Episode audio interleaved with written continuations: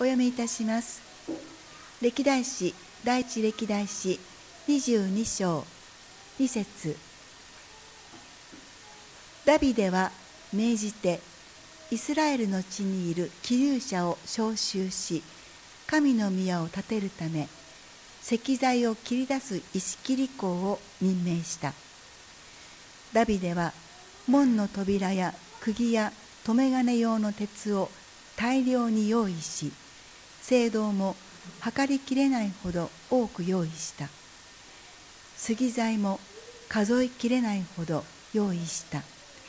シドン人とツロ人が大量の杉材をダビデのもとに運んできたからである。ダビデは言った。我が子ソロモンはまだ若く力もない。主のために建てる宮は壮大なもので全地で名声と栄誉を高めるものでなければならない。それゆえ私が用意をしておく。こうしてダビデは彼が死ぬ前に多くの用意をしておいた。主の宮での礼拝を整えたダビデと題しまして高橋先生が御言葉を取り継いでくださいます。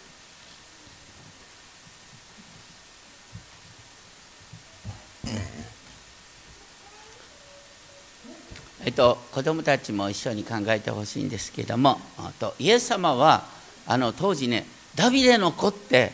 2000年前に呼ばれ期待されていた。ダビデの子。ダビデってどんな人だった？ダビデ。イエス様はダビデの子。ダビデはイスラエルの王様だった。でもねイエス様がダビデの子っていうからダビデは本当に素晴らしいですね。あの何の欠点もない素晴らしい人なんだろうなって思っちゃうかもしれないけどダビデっていうのは大抵みんなのお父さんよりダメ親父だった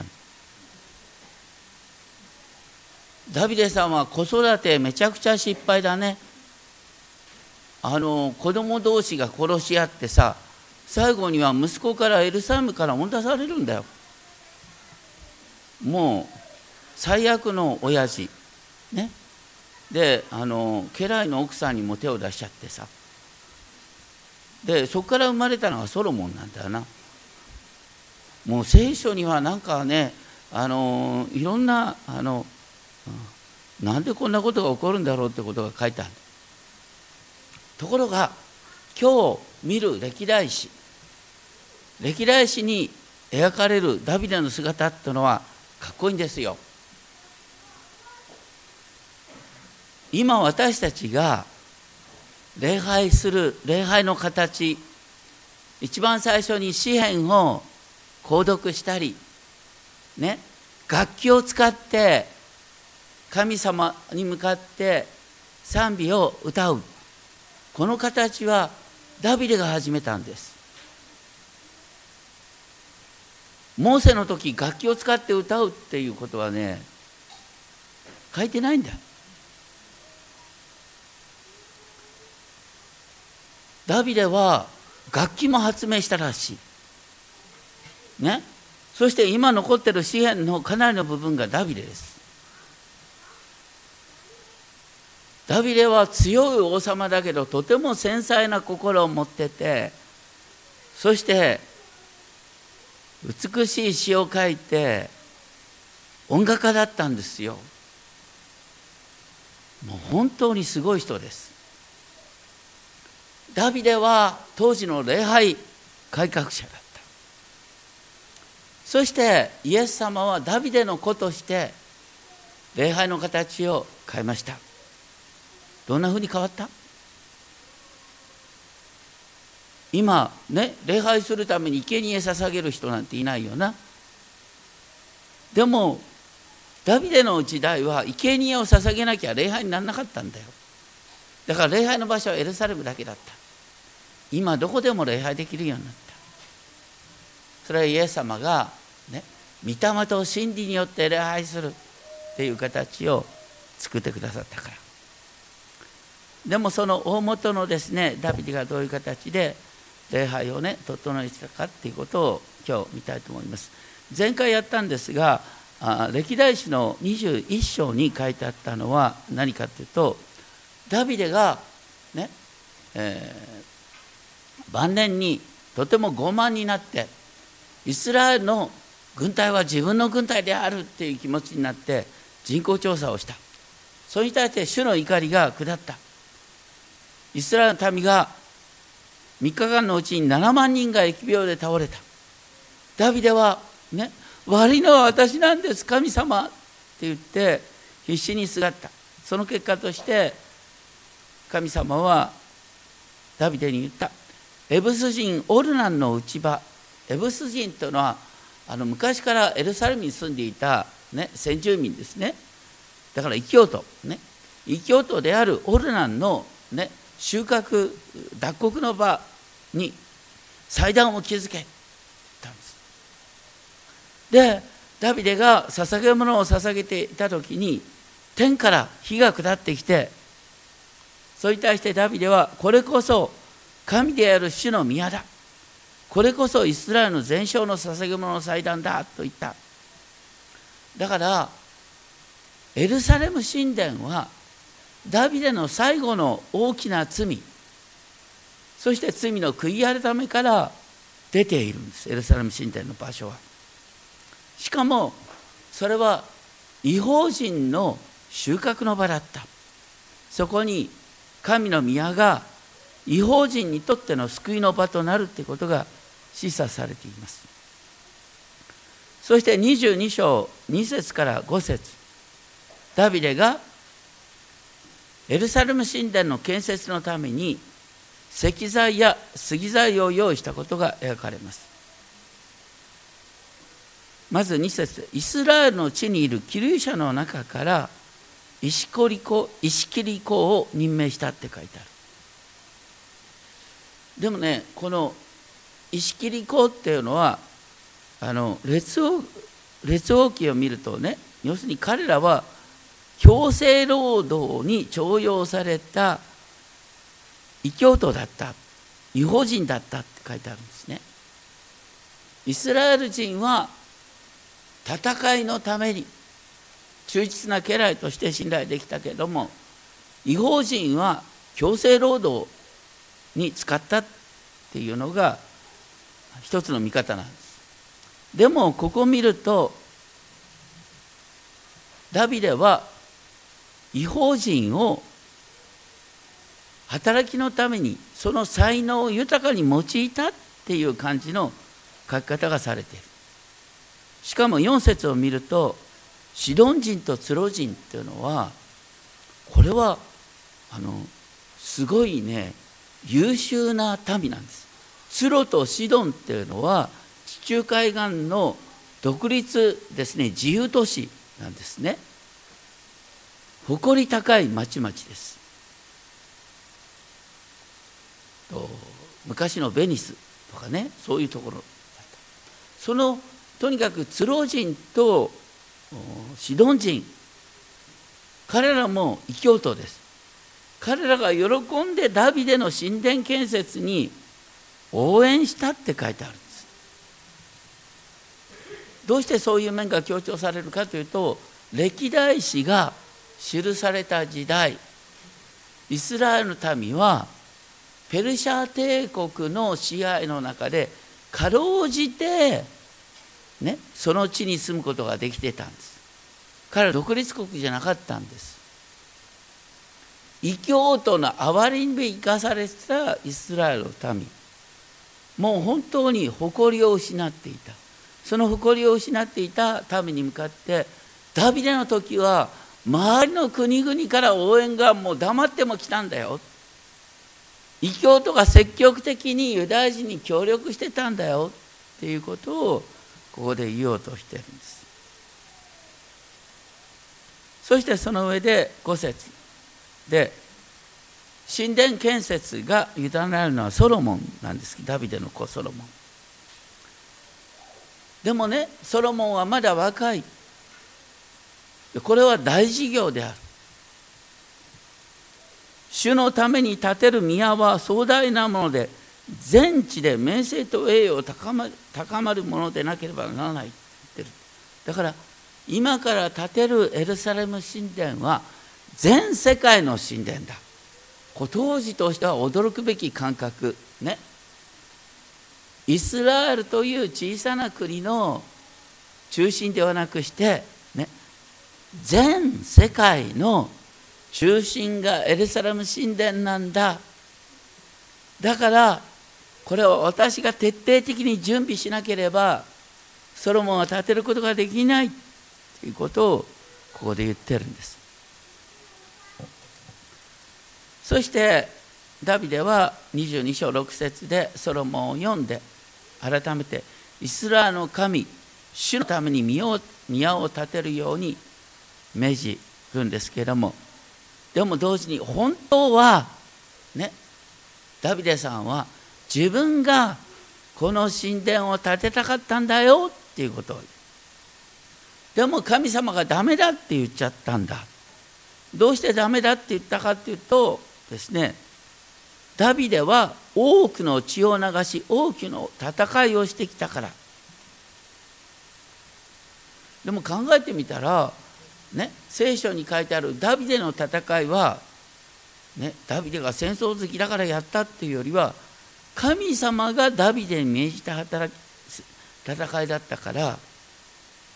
当時としてはまさに聖戦だったんだよ。だからダビデが、ね、敵を殺して血を流したってことは神様の御心に沿ってたことなの。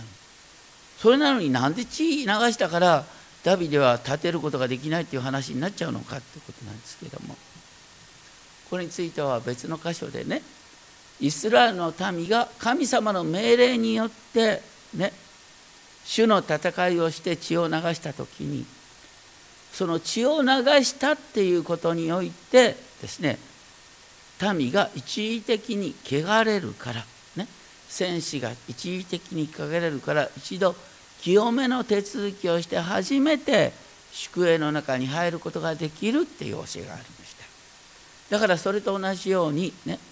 ダビデが血を流したこと自体は悪いことでは全然ないんですけれども血を流したことによって汚れを起こしてしまった。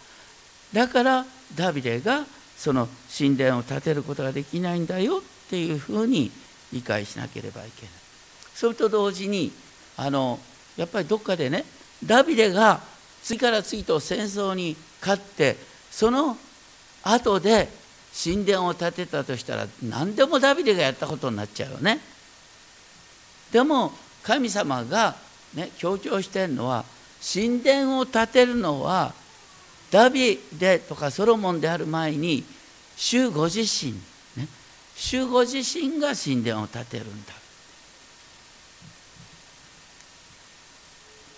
ね、立川福音住教会の教会堂を建てたのは誰かなんていう話になるのはいけない。ね、この教会堂を建てたのは主ご自身であるというのが私たちの信仰なんです。そして同時にダビデはですねあのソロモンが主の宮を立派に建て上げることができるようにっていう祝福を与え11節ですね。その上でですね神様にお祈りする。ソロモンに資料と悟りを与え主の立法を守らせてくださるようにってお祈りをする。だから神様ダビデの祈りは、ね、神様がソロモンに白と悟りを与えて立法を守ることができるように助けてくださいって祈ってるんですけども同時に13節を見ると主がイスラエルのためにモーセに命じられた掟と定めを守り行えとソロモン、ね、ソロモンがその、ね、モーセの立法を守り行うならあなたは栄える。強くあれ大しくあれ恐れてはならない。おののいてはならない。強くあれ大しくあれ恐れてはならない。おののいてはならないっていうとみんなすぐ思い出すよね。これは何か。神様がヨシュアに命じた。モーセの後継者ヨシュアに語った言葉。ね。これはだからね。ダビデは、ね、まるでモーセがヨシアに期待したと同じようにソロモンに対して本当にモーセの立法を守ってそして恐れることなく前進しなさいよってことを勧めた。こう面白いのはね神様がねソロモンに知恵を与えてソロモンが、ね、主を恐れるように神様が導いてくださいってお祈りする。でも同時にソロモンに対しては主の立法を守るのはお前の責任だって言ってるんです。これ不思議でしょ、ね、私たちがイエス様を信じるのは神様の憐れみなんです。でも同時に信じる私たちは自分の意思で信じてるんです、ね、神の神が意思を私たちの意思を整えるってことと私たち自身が自分の意思で神を信じなければならない、神の働きと人間の働きが重なる。それが信仰なんです。そういう形でダビデはお祈りしている。でその上で22章14節面白いね。ダビデは言った。見なさい。私は困難の中で主の宮のために金10万タラント銀100万タラントを用意した。金についてはね昔から金っていうのはさ価値まあ色と値段が変わるにしてもね金の値段っていうのは今もちゃんと測ることができるね。昔の通貨っていうのはいくらかって分かんないんだけど。これいくらぐらいだと思います？現在の金価格銀価格にすると。金10万タラントこれでほとんど決まるんですけど、ね。えー、現在の,、ね、あの1グラム約5000円ぐらいの、ね、値段からするとですねこれなんと19兆円になるんですよ。あの日本の1年間の税収の3分の1に相当する。膨大な金額。ダビデは日本の、ね、1年間の税収の3分の1に相当する金額をねこの神殿形成のために蓄えたって言うんですよ。すごいですね。まさにダビデは戦いに続く戦いの中でだけど同時にそれを全部本当にあの主の宮に使うんだという形で全てをですね神殿建設のためにかけていたということですね。だからあのパッと列王記を見るとソロモンが建てたんだと思うんだけど実はダビデが基本的に全てのことを整えたんだよってことが書いてある。で22章の15節から19節ではさらにですねダビデが主の宮の建設のために必要な熟練したものをね、えー、備えるということと同時にですねあの18節19節を見るとダビデはねあのイスラエルのすべての長たちいわゆるイスラエルのすべての指導者たちにソロモンを助けるように命じた。でダビデはですねこのイスラエルの指導者に言った。ね。このイスラエルのこの安定イスラエルの国の平安を与えたのは安息を与えたのは主ご自身だ。何よりも大切なのは心と魂を傾けてあなたの神。主を求めることなんだ。大切なのは主を求めることだ。私たちは知らないうちにねいつも目の前の働きに一生懸命になるけどもね神様の角度からするとね何か大切な、ね、偉大な功績を上げるよりも主を恐れ主を礼拝する、ね、心と魂をかけて主を求めることこそが全ての原点だよということが強調されています。そして23章からですねあの30歳以上のレビ人の数が3万8,000人って書いてある。なかなかこのあの実は歴代史の数っていうのはなかなかあの理解しがたいところがある。ついこの前まで民数記を見るとレビ人の数はですね30歳以上50歳までの数は8580人なんて書いてあったから3万8,000人っていうのはちょっと多すぎるような気もする。いわゆる歴代史における1000っていう数字の理解については象徴的な意味があるんじゃないかっていうんですが、まあ、それにしてもですねこれを文字通り取るとすごいですね。主の宮を務めを指揮する者は2万4,000人。司と裁き人は6,000人。4,000人は門縁4,000人は、ね、賛美しろ賛美をする人とにかく4つの働きにこの神殿礼拝に関して4つの働きをダビデはまとめたんですけれども 面白いのは23章5節を見るとねこの賛美をする人はねダビデが作った楽器を手にして賛美をするんだって言うんです。ダビデどんな楽器作ったんだろう。ね。今もダビデの盾事ね。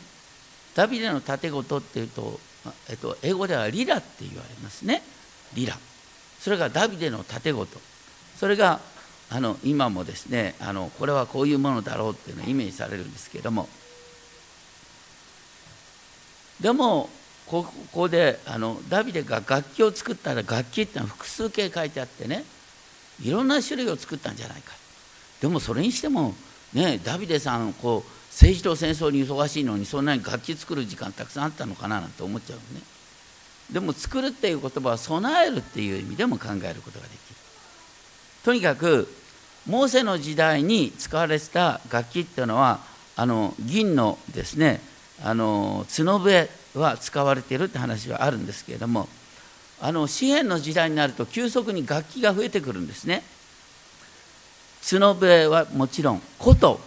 これは十弦のことって言われることが縦ごとこれはリラですね。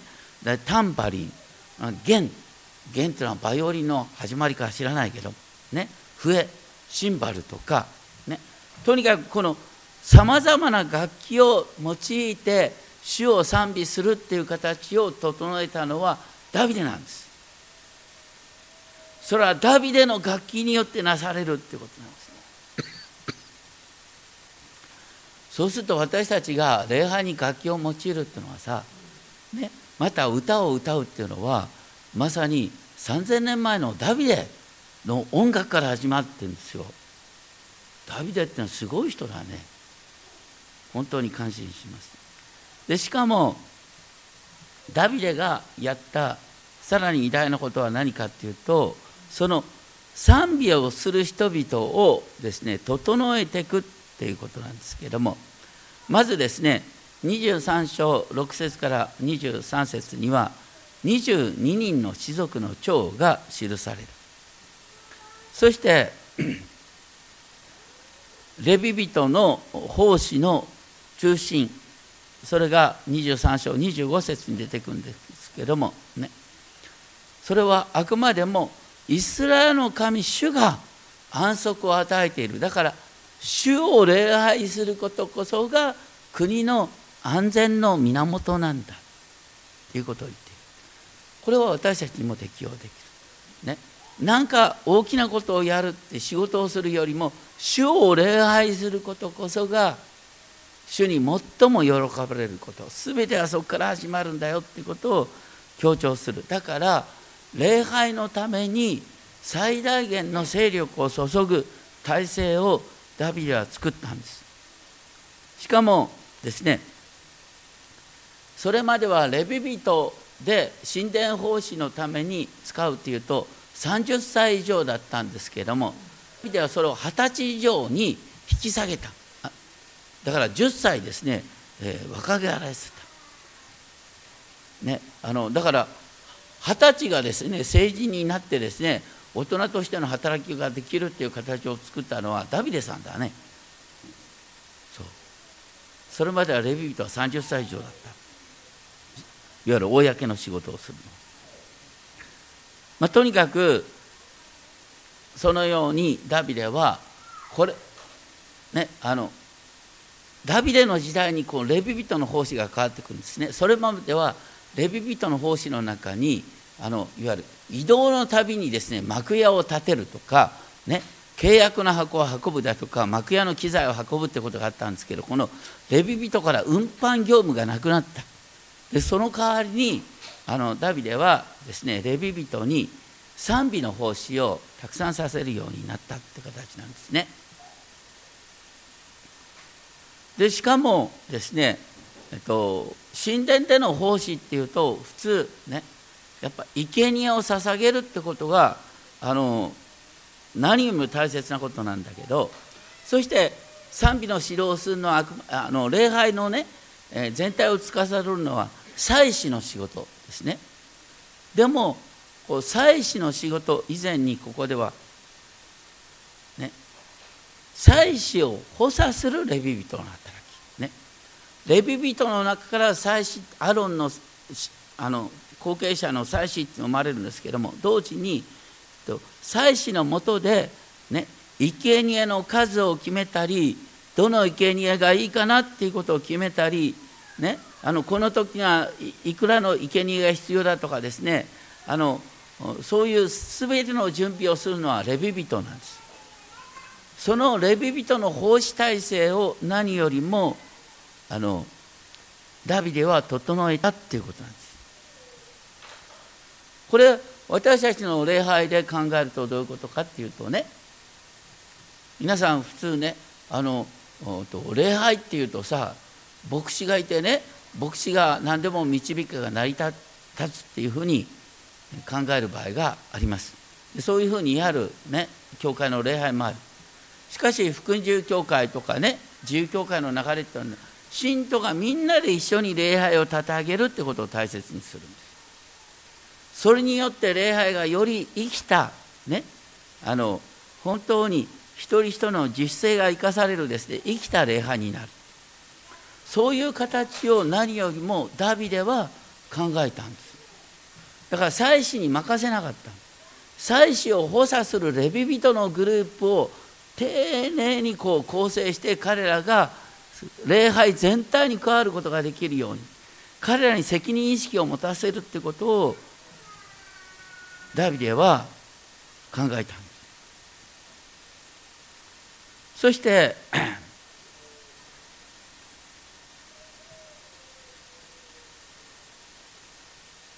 レビ人の奉仕の中で特に際立って書いてあるのが30節ですね。23章30節朝ごとに立って主を褒めたたえ賛美し夕べにも同様にすることということでレビ人の奉仕として賛美の奉仕っていうのが特に際立って重視されたということですね。で次に24章になりますけれども24章ではね祭司たちが24のグループに分けられてそしてね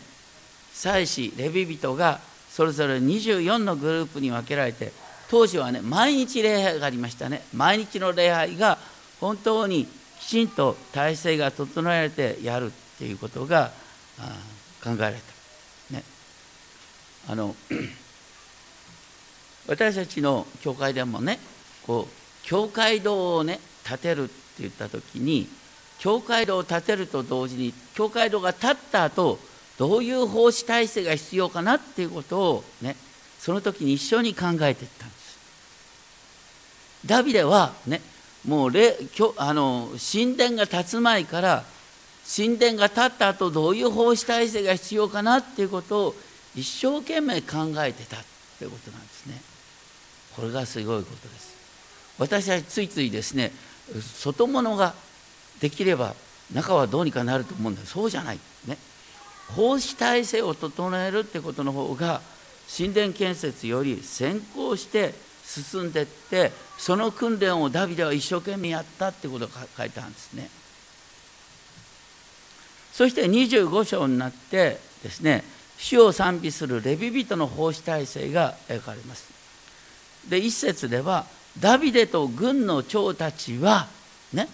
賛美チームを作るっていうことを何よりも国家事業として考えた、ね、賛美チームを作るのが国家事業だったって言うんですよ。これすごい話ですね。そして 出てくる名前が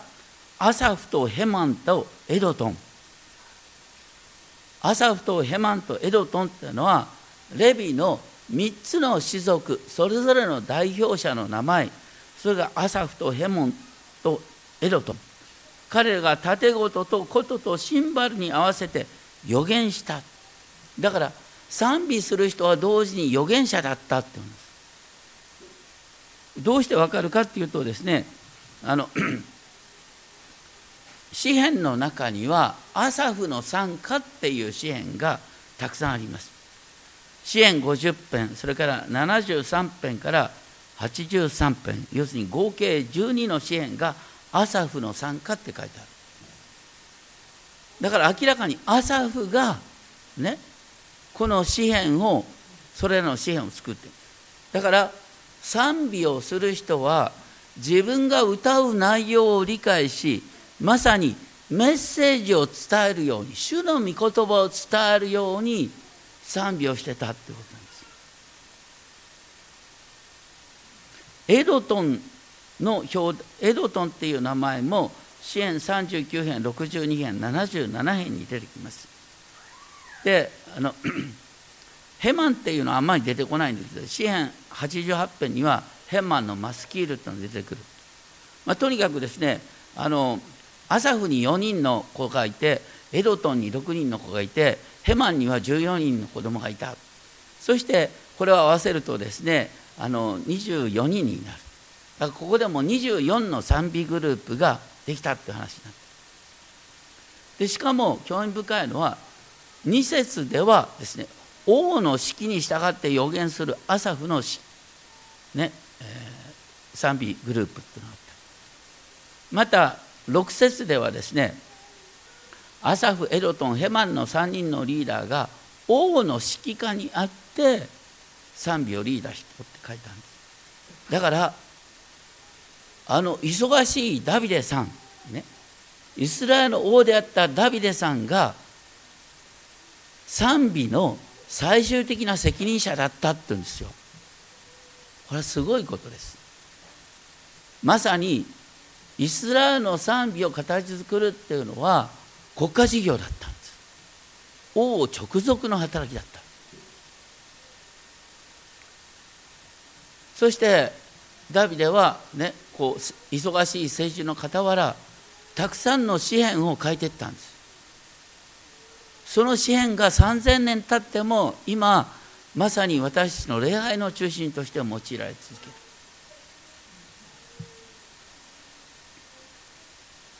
そして26章ではああちなみにですね面白いのはあの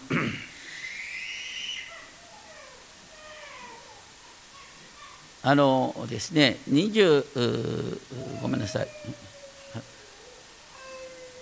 25章7節でねあの288人っていう数が出てくるんですね。これはあの、うん、賛美する人の数が288人。これはどれから出てきた？24のグループが12人ずつで構成されてから24のグループが12人ずつで構成されて 24×12 で288ってなるんです。これが不思議なのは23章5節では賛美のねする人は4000人って書いてあった。片方で4000人って書いてあって片方で288人って書いてあるんだよ、まあ、だからこれが歴代史のとっても難しいところ数字を象徴的に理解しないとどう考えても調和が取れないね。どっかでねあの私たちが信じているのは聖書は原点において間違いない。でも原点はどこにもないんですよ。だからねあのちょっとこう数字が合わないとかいう時にどっかで原点間違ったんじゃないかって原点の写し直しが移し替えが起こったんじゃないかとか、まあ、考えるんですけども とにかく原点において間違いないはずなんだけど目に見える聖書は聖書は矛盾が出てくるんですね。矛盾を一生懸命勉強するというとあの面白いことが出てくるんですけどもとにかくあの聖書にはそういう面があるということをご理解くださいあの訳文だけ見てですね矛盾してみるのは当たり前の話なんでとにかくですねまあ、そういう中からいろんな水槽が出てくるんですけども288人の賛否と4000人はえらい違うなと思うんですけどもでもここで書いてあるのは12人ずつで構成された、ね、あの聖歌隊があ、ね、24のグループに分かれてそれが毎日変わる変わるに賛美してたって書いてあるんですね。26章では門営の組み分けが出てくるんですね。門営があのこれは 7つのですね門を管理するって形になってたんですけれども26章17節18節を見ると7つの門に分担すると書いてあるんですけどもこれで面白いのはですね門営の中のチームとしてオベデ・エドムっていうですね人をリーダーとするチームがある。オベデ・エドムって皆さん聞いたことあるよね。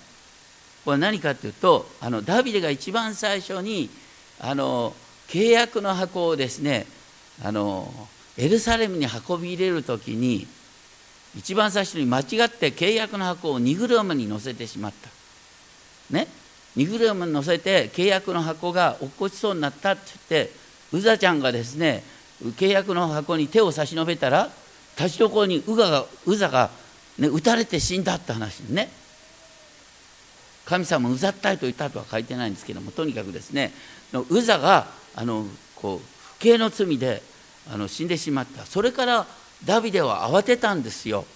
ね。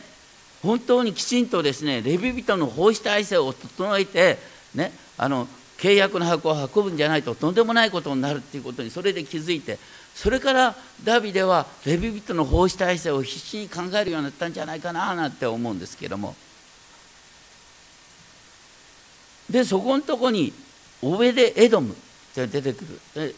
ダビデは1回目の失敗の後怖くなってですねその契約の箱をガテ人オベデ・エドブの家に回したって書いてあるんですね。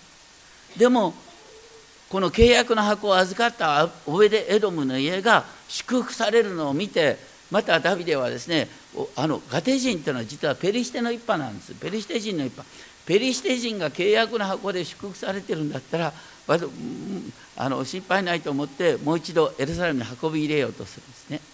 でここでその門営の中にですねペリシテの一部族オベデ・エドムが入ってくるってことは本当に面白いことです。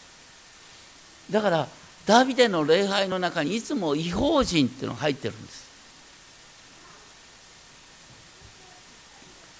そしてとにかくですねこの門営の働きっていうのは何かというとね門番なんだけど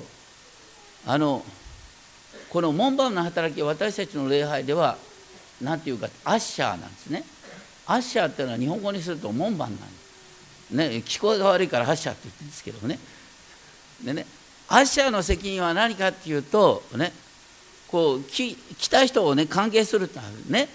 アッシャー受付ね。だけどそれ以上に大切なのは何かっていうとねいわゆるこの礼拝の場をこの世の、ね、文化からこう清めるって。だからアッシャーアッシャーの働きはあのいわゆるこの世といわゆる世のカルチャーと礼拝のカルチャーを分離する働きなんですよ。だからあのね通りがかりの人全然礼拝する気のない人だとかね礼拝の妨げになる人が来たらアッシャーはその人を差し止める責任がある。これ以上入ってはいけない。それが門営の責任だった。ところがイスラエルの中でこの門営の責任がだんだんこうおかしくなっていってね平気で神の宮の中に偶像が運ばれることが起こってしまった。だから門営がきちんと機能しない結果としてイスラエルは偶像礼拝に流れるってこともあったってことなんですね。が26章の20節から28節に宝物蔵の管理。宝物がさっき言ったようにさあの日本の国家予算の3分の1に相当する財宝がさ蓄えれしたっていうのがこれ大変なもんだよね。でそれの奉仕もこれレビ人の奉仕だった。4,000人の門営の一部に数えられてたんじゃないかなと思いますがこれは現代の教会でいうと財務の働きですな。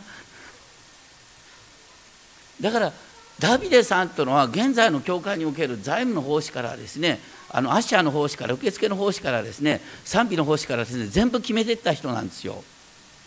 すごいね。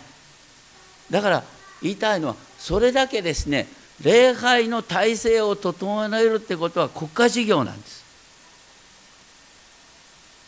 私たちどれだけの思いで考えてるか。ね。ごめんなさい。ね。礼拝に2年3年来てまだお客さんの気分だと恵まれませんよ。ね、こう私もあの賛美チームに加わりたいとかさ、ね、私もあれやっぱり門営として、ね、この礼拝の場を記憶するっていうことに貢献したいとかさ、ね、もうやっぱり礼拝にはお金かかる、ね、だからそのために私は、ね、お金は計算得意だからね。財務で奉仕したいとかいう形を、ね、ダビデはあの神殿ができる前からずっと整えていったっていうんですよ。これ見ると本当にすごいなって思います。で最後にえっと23章ごめんなさい、えー、何言った？26章のね終わりの方になってえっ、と司と裁き人ってのが出てくる。この司と裁き人っていうのは26章29節。これはこれこそが実は政治的な働きですね。どっちかというと税金集めだったんじゃないかなと思うんですが。だから税金集めの働きが一番最後に出てくるんです。でもダビデの働きで一番注目されるのは賛美リーダーなんです。そう考えると私たち改めてね礼拝を整えるっていうことがいかに大切かということを思わされます。そして詩篇を歌うこと。これもダビデ以来の伝統ですね。そしてイエス様はこの礼拝をどう変えたかっていうと、ね、さっき言ったようにイエス様ご自身が十字架と復活によって私たちの罪私たちの死の力に打ち勝ってくださったからそれによってイエス様の十字架と復活によって天の神殿が完成したんです。だから私たちは生贄を捧げはしない。でもねダビデが形作ったこの賛美を中心とした礼拝の形っていうのはあるわけです。でイエス様の時代ね礼拝はどうあるべきだっかっていうことが大きな議論だったんですね。サマリアでの礼拝とエルサレムの礼拝いつも対立関係にあった。でそれに対してサマリアの女にイエス様が言ったのは誠の礼拝者たちが御霊と真理によって父を礼拝する時があります、ね、御霊と真理によって父を礼拝する時がイエスにおいて実現したんです神は霊ですからだから私たちは精霊の導きで神を礼拝するんだ。真理によって礼拝するって言った時に真理っていうのはイエス様こそが真理、ね、この方は恵みと誠に満ちておられたっていう時に誠って真理なんですね。だからイエス様は真理に満ちておられた。だから私たちはイエス様と精霊の働きによって礼拝するんだ。それが現代の礼拝である、これは心の問題って考えるかもしれないけどダビデが作った形は大切なんです。でそれを私たちは霊と誠によって実践する。今、ね、ダビデの時と違うのは礼拝の場はどこでも作ることができるってことです。ね。だから東進ミニストリーは結婚式場を借りて礼拝の場にしようとしてるんですけどもね。礼拝の場はどこでもいいんです。でも礼拝のあるべき形っていうのがあるんです。何かっていうとダビデから始まった詩篇でありまた御言葉の朗読であり御言葉を歌う賛美ですね。その形はダビデから始まっている。それを私たちは御霊と真理によって行うんだ。どうか本当に礼拝を豊かにするっていうことがどれだけ偉大な働きか。それをやったのがダビデ。そしてダビデの子イエスはまさに礼拝を全世界に行き渡るものとした。全世界の人々が置かれている場で聖書を用いて礼拝できる形を作った。それがダビデの子イエス。その礼拝の変化を改めて覚え私たちが本当に主に喜ばれる礼拝を捧げていくものとされたいと思います。お祈りをしましょう。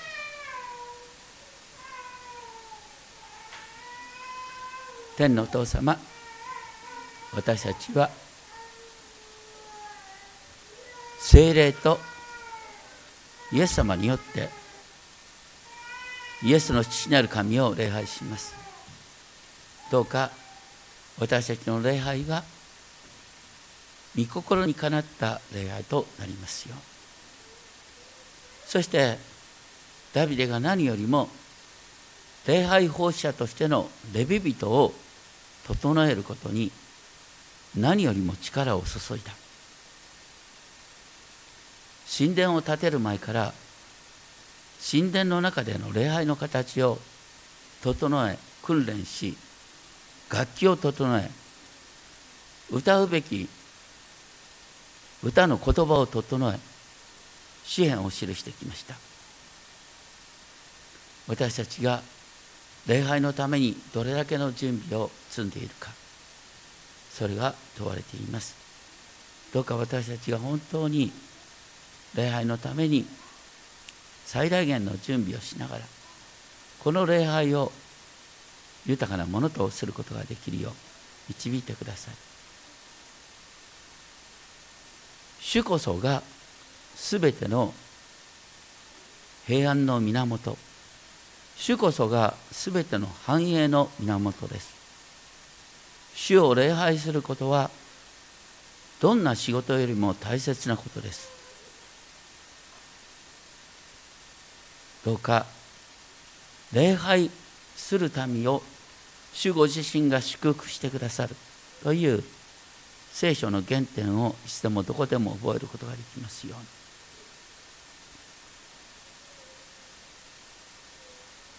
この世の仕事一つ一つ大切ですけれどもそれら全てに勝って主を礼拝することこそが最も私たちの生活の基本であるということを覚えさせてくださいそして一人一人をあなたが礼拝者として整えてくださいますように尊き主イエス・キリストの皆によってお願いします。